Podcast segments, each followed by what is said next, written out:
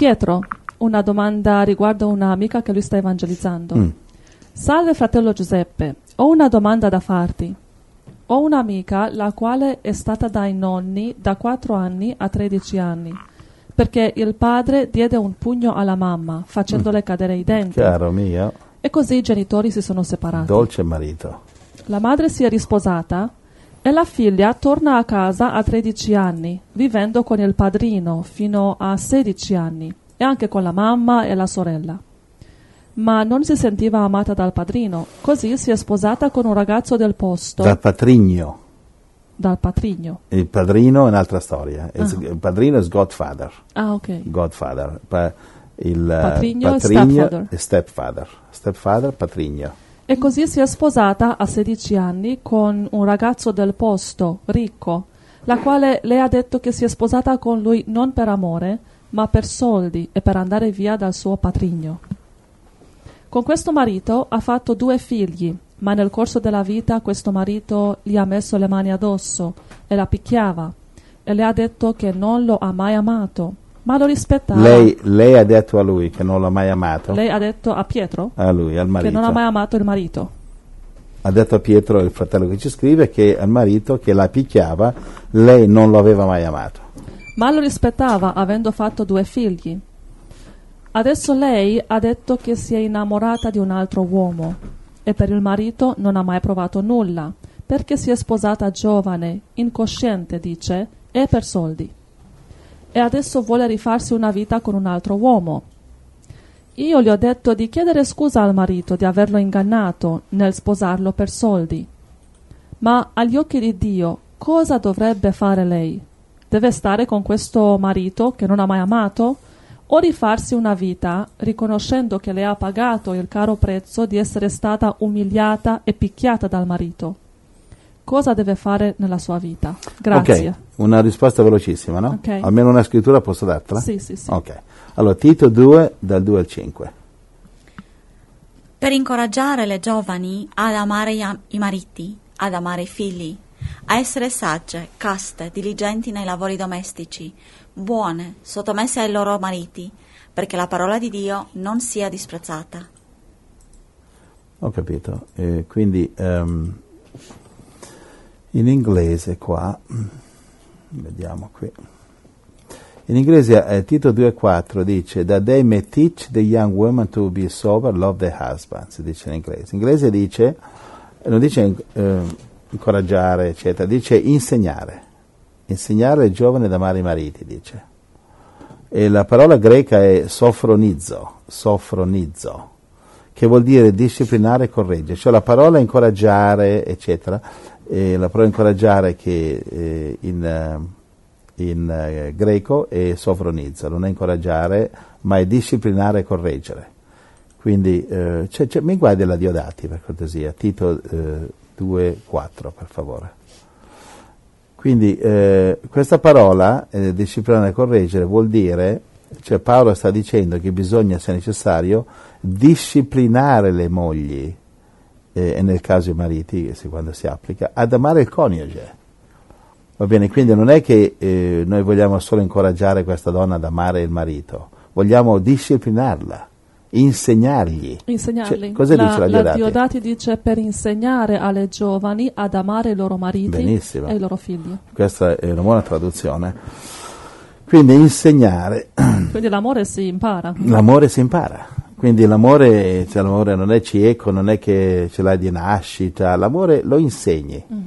Infatti Dio lo insegna a noi, messo un comandamento. Eh, tu amerai il Signore Dio tuo, è un comandamento. All'inizio lo fai perché sei ordinato, sei comandato. Poi se sei una pecora lo fai per amore. All'inizio, dice, il bambino appena cresce, appena nasce, gli insegna a amare i genitori. Sì. Il bambino, bambino non devi insegnare l'egoismo, lo sa già.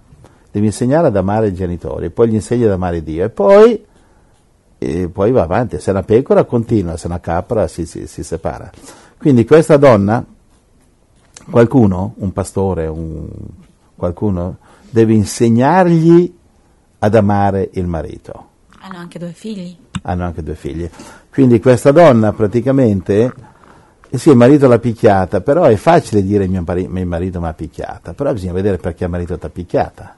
Ora, la, eh, picchiare la moglie, eh, le mogli non è mai giustificato, io non picchio mia moglie e non, non mi sogno neanche di farlo, e non si picchia la moglie, è sempre sbagliato, non sto cercando di giustificarlo, però voglio dire, a volte la colpa è metà e metà, però magari la moglie l'ha provocato, va bene, è come il marito che fa adulterio e magari la moglie l'ha provocata, magari lei non si fa toccare dal marito Mhm. e il marito va a fare adulterio.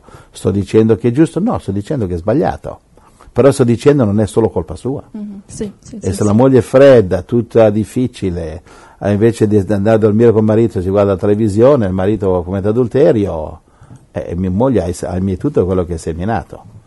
Se tuo marito non lo ispiri, non lo coccoli, non lo benedici, tu moglie al marito e tu marito alla moglie e viceversa, poi se viene l'adulterio e tu sei tutta fredda, frigida, eh caro mio, e devi, devi imparare a essere sessualmente normale.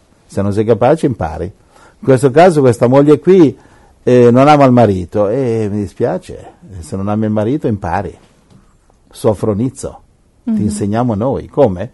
Eh, c'è un sistema molto semplice per, per imparare a amare il marito, un sistema molto semplice. Digiuno, preghiera, mettiti in ginocchio, piangi, lacrime. Uno dice io non sento amore verso Dio, impari, Mhm. Sì, sì, sì, impari. sì.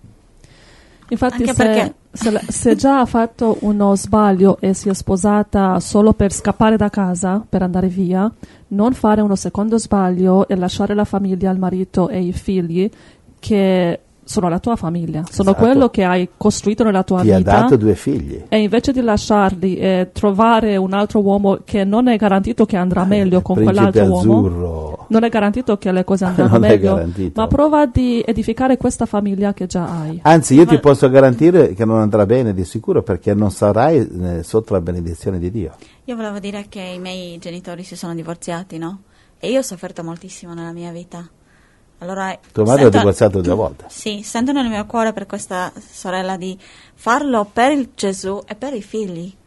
Io sono stata, I was very lacking Ti mancava molto in, in my growth la tua crescita because my parents were divorced. perché eh, tu, infatti stai ancora soffrendo. Tu infatti sento, vedo, hai sempre questo bisogno di amore del padre, molte volte viene da me, lo vedo che c'è ancora quel bisogno. E la tua salvezza è che noi siamo una comunità e qui l'amore c'è. Amen. Ma io vedo nel mondo, caro mio, Allora, sì, vale la pena lottare per i figli perché i- sì, tu vedrai che se, se i figli li man- li man- they will miss the father, they will be marked for life. se ai figli gli mancherà il padre, saranno orfani di padre. Il patrigno, eh, lei stessa, eh, lei stessa ha avuto un patrigno, Sì, no? eh. Sì, ecco. sì, sì. quindi adesso ne sta, pre- sta preparando. La maledizione continua, capisci? Il diavolo cerca di pe- perpetuare la maledizione, quindi ecco che i loro figli avranno un altro patrigno. And they will be marked for life.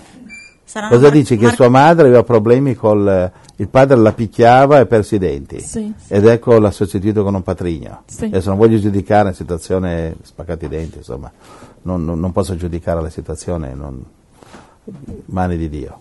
Però adesso eh, questo c'è un marito che la, la- la picchia, però Mm-hmm. eh, bisogna vedere se lei si comporta come moglie buona, va bene?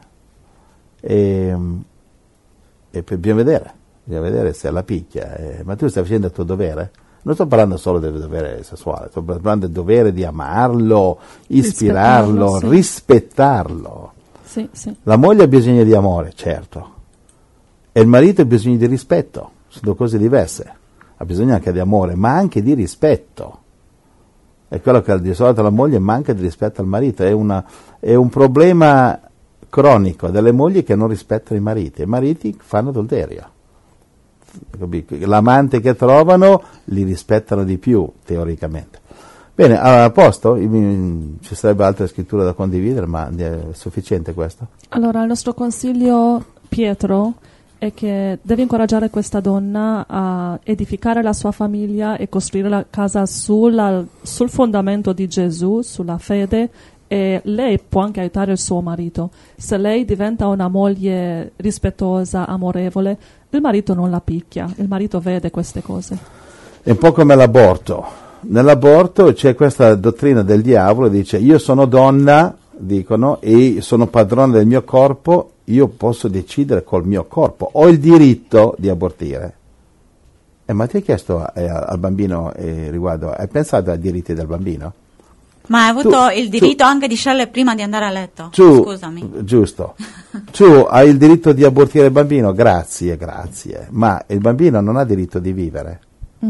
Diritto alla vita? No, no, lui non ha diritti. No, no, no, assolutamente.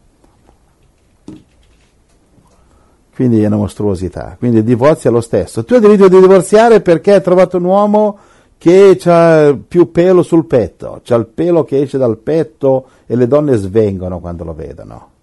C'ha i capelli all'americana, i pantaloni eh, di Fiorucci, la camicia francese, quindi quando lo danno lo vedono, che uomo. Brava, brava, brava. brava. Quindi molla il marito, che fino adesso non lo hai amato, e quindi hai sbagliato completamente, lo, lo hai sposato per i soldi, per interesse, per egoismo, ti ha dato due figli e adesso non ti serve più. Hai trovato un altro che qua- quattro soldi ce li ha, quindi non ti servono più. No, mi dispiace. Se tu molli questo marito che lo hai ingannato, lo hai sposato per soldi, il Signore ti punirà. E potrai sposarti il più bello, il più affascinante attore di Hollywood, sarai sempre sotto maledizione. Io ti profetizzo che la tua vita andrà di disastro e di, di- di disastro a disgrazia, a fallimento, a maledizione, perché ti stai sottraendo alla volontà di Dio, alla benedizione di Dio e, e, e continuerai a fare del male a quest'uomo. Quindi svegliati sorella, non scherzare col fuoco perché Ebrei 10 dice è terribile cadere nelle mani di, di Dio, di Dio eh, irato. Amen? Amen. Quindi a pentimento, chiamata a pentimento. Torna a tuo marito, lavagli i piedi, inginocchiati, chiedigli scusa, confessa che non l'hai mai amato perché sei una moglie indegna, chiedigli tra le lacrime di perdonarti, lui lo farà, credo che ti perdonerà. Invece di distruggerlo, rovinarlo, togliergli i figli, fatti mantenere da lui. No, no, no, questo è demoniaco, non farlo, non farlo vai alla strada del Calvario, in ginocchio, lacrime, perdono, chiedi perdono, ricominci da capo. Lui non sarà il marito perfetto, ma così facendo, se non è credente, se non fosse credente, lo porterei a Gesù. Questo è il mio consiglio, Dio ti benedica, amen. Angelo. Amen.